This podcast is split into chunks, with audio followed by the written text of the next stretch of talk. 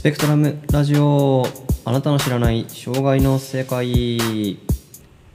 はい。ということで今回は番外編勝手にプレゼンの回です。今回ご紹介させていただく本が好きなの心理学応用行動分析学の誕生。ウィリアム・ T・ オドノヒューカイル・イ・ファーガソン佐久間徹漢訳です。えー、この本最近発売された「好きなの徹底的行動主義20の批判に答える」っていう本と合わせてツイッターで、えー、どなたかの先生が紹介されていて、えー、買ってみようと思って買って読んだんですけど、えー、すごく、まあ、結論としてすごく面白かったなと思っていてぜひあのまだ買ってない人は今すぐあの下の Amazon のリンクの方から買っていただくか、まあ、ちょっと僕がどういう風な面白さを感じたのかっていうのを聞いていただいた後で読んでみようと思ったらぜひ買ってください。で、どんな人向けの本なのかっていうと、えっと、聞いてくださってる方の中に応用行動分析が詳しいよっていう方もそうじゃないよっていう方もいらっしゃると思うんですが、ある程度こう応用行動分析学がどんな学問なのかとかっていうのを知っていてでその上でなんであんまりこう流行ってなかったんだろうとか、えー、がなんだろうな心理学の中でこう対立が起きてるんだろうとかそもそも応用行動分析学ってどういうこう哲学というか背景があるんだろうかっていうのに興味がある人とか、えー、好きなその人そのものに興味がある人向けの本なのかなというふうに個人的に読んで思いました。で読んでみての面白さでいくとまず一つは結構日本語で出版されてる応用行動分析学関連の本って、まあ、技法だったり理論だったり、まあ、あの発達障害ないしは何かしら障害を持ってらっしゃる方への介入においてすごく大きな成功を収めた学問ではあるので、まあ、そうした理論とか実技っていうとこ実技っていうか、えー、方法論的なところにフォーカスを当てたような書籍が多かったりはするんですけれどもこの本に関してはそもそもスキナーはどういう人だったのかっていうところがまずちゃんと丁寧に書いてあっていくつかこう好きなはこう言ってたよみたいな話も残っててですね今までそのなんだろうな最終的に成果として出てきたもの、まあ、誰が作ったのかはさておきどういう学問でどういうことができてどういうふうに実践することができるのかみたいなところで手触り感がなかった学問がその好きなってこういう人だったんだよっていう情報をまあ丸々書いてるわけではないんですけどあの少し紐解いていただくことによって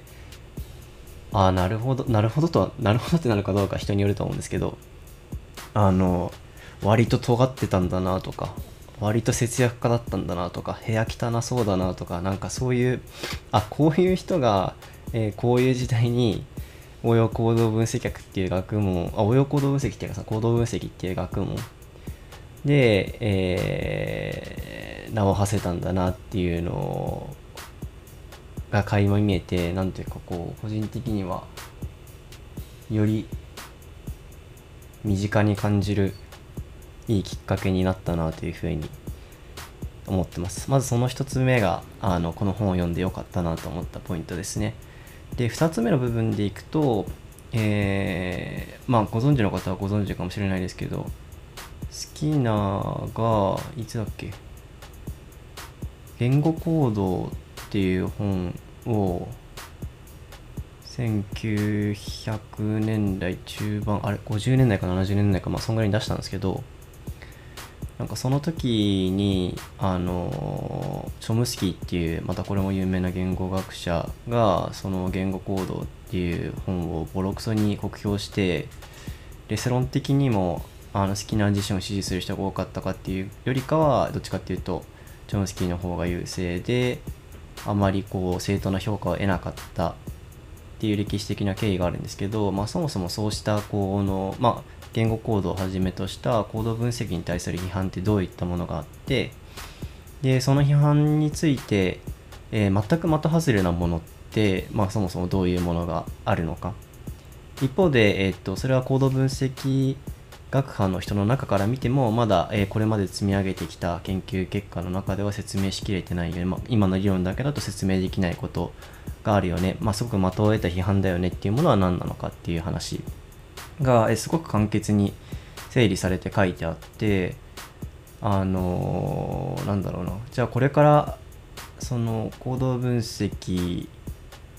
をよりこう発展させていく上で取り組むべきことって何なのかっていうことについて、まあ、僕自身研究者ではないんであのそれがどうこうって話ではないんですけど、まあ、どういったところにこう現状の研究者の方現状の研究者ってでも2005年の本なんでちょっと若干古いところはあるんですが、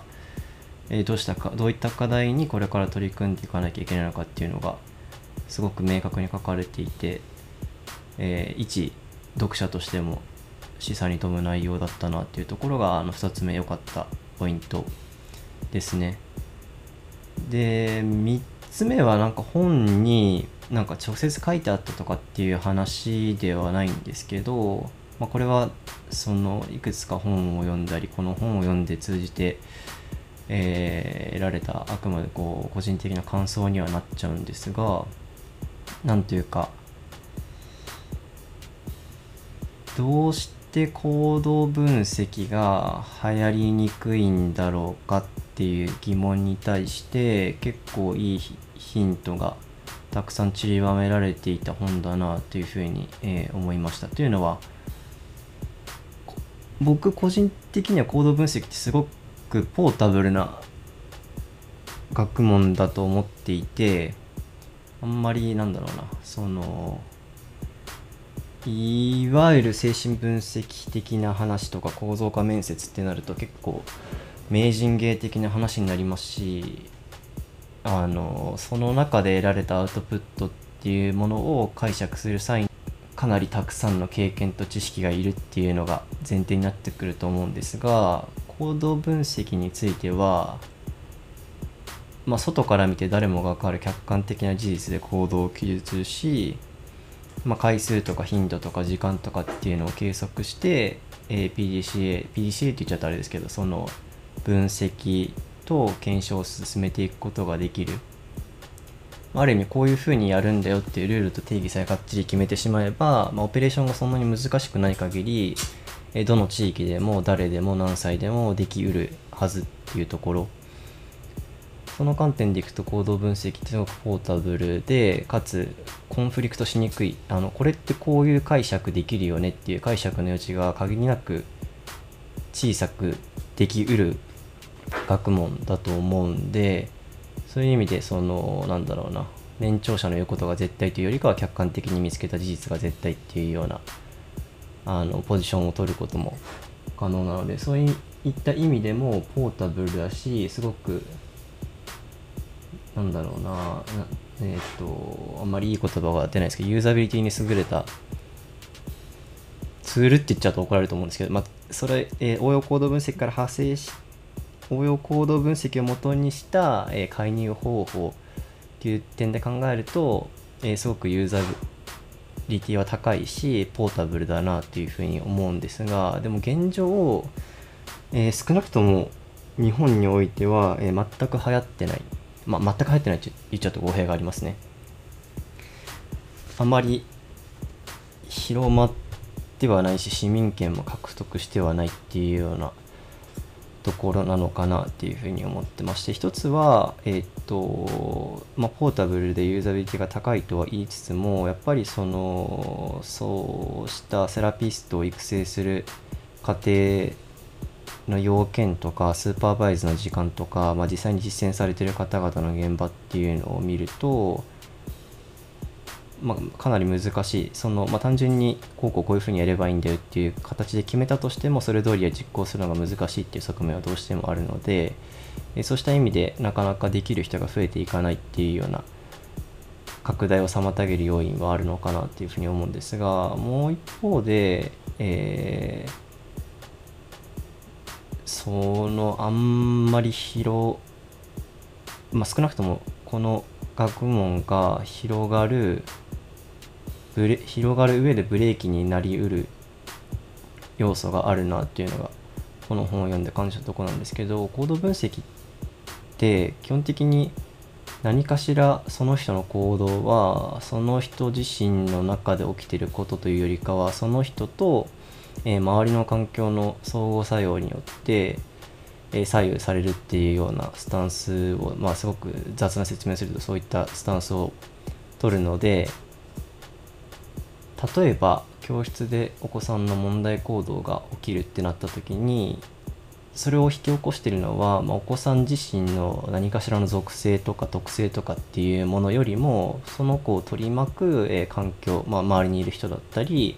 えー、場所だったり光だったり音だったり空間だったり、まあ、いろいろ変数はあると思うんですがそうした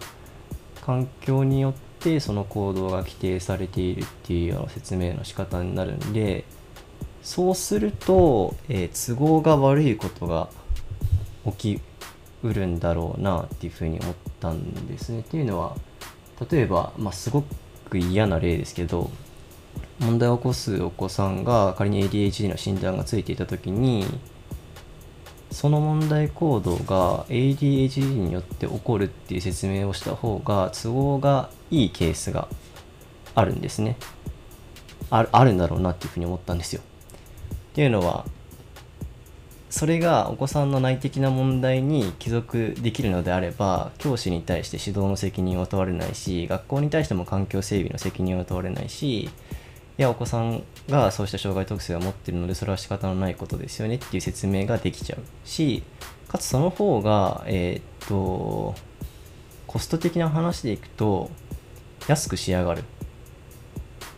っていうような観点があるのかなと思うといやいやそうじゃなくてそのお子さん自身の特性とか、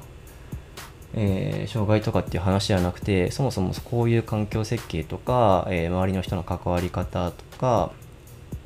そうしたものによってそれは改善しうるもの悪化しうるものであるのでこのお子さん自体に責任があるというよりかは今この場を作り出しているそれぞれの変数に責任があるんですよっていうような説明の仕方をコード分析がしちゃうと困っちゃいますよね。そのこれまでその個人に、えー、責任を半ば押し付けてきた人たちにとっては。でさらに言えば改善する上でのコストっていう意味でも例えば教室とか学校全体の環境自体をまるっと変えるコストと、えー、その子個人をどうにかするコストっていうのを考えた時に、まあ、少なくとも流行ってないっていう現状を考えるとその子個人に責任を帰属させて、えー、それ自体を改善する動きをした方がコスト的にも安く仕上がるし責任的にも自分たちは負わなくていいとまあそこまで考えてるかどうかわかんないですけどまあ、少なくともそういった要素が絡むんだろうなっていうのを、まあ、改めてこの本を読んで認識しました。何かしら属性とかラベルによってその行動の責任を個人に帰属させた方が都合がいいコンテキストが、え、広く採用されている環境においてはなかなか行動分析的なアプローチで、え、現状を変えていこうっていう動き自体を、え、流行らせることっていうのはすごく難しいんだろうなという気づきですね。まあそれはそういう環境にあるのかどうかっていうのを、まあ、全部調べつぶしに実際に目で見て体験して確認したわけではないのであくまでそういった可能性が、え、あるのではないのかっていう話にはなるんですけどじゃあその中でどうやっていくのかっていう話なんだろうなっていうふうにやっぱり本を読んで思ってその、まあ、個人責問題行動とか何かしらの責任を個人に帰属させない環境を作っていくために何が必要かって言われると、まあ、おそらく労働環境の改善自体も必要ですし、えー、学校自体学校経営自体もおそらく大事ですし、まあ、まるっと仕組みをいろいろいろんなところで手こ入れをしないとそもそも改善に向けて改善になるかどうかわかんないですけど、まあ、変化に向けて一歩を踏み出すっていうことがすごく難しい状況にあるんだろうなというような気がしてます。まあ、とはいえ歴史を振り返るといつの時代も、え、現状に対して課題を見つけそれに対して改善に取り組んでくる取り組んできた、え、先生方の存在っていうのがどの時代にも必ずいたので、まあ、そうした方々と力を合わせながら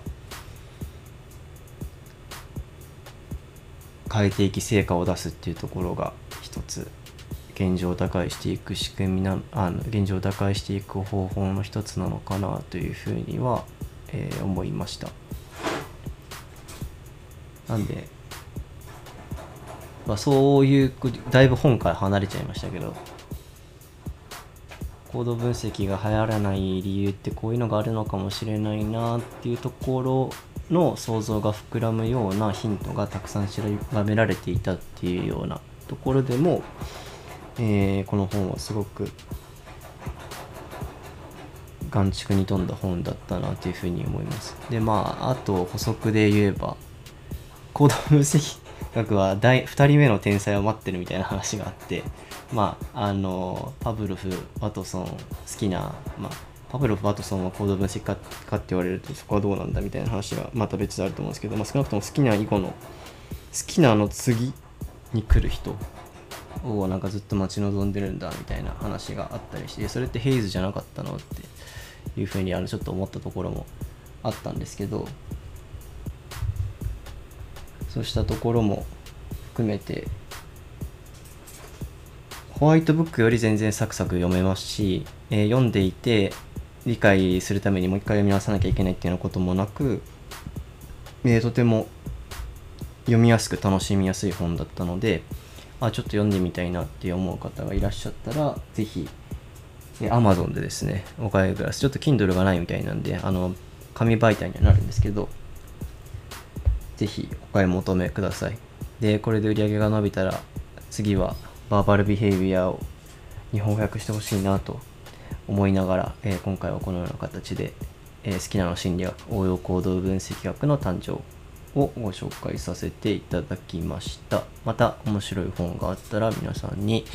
えー、紹介させていただければと思います。ではまた次回の番外編でお会いしましょう。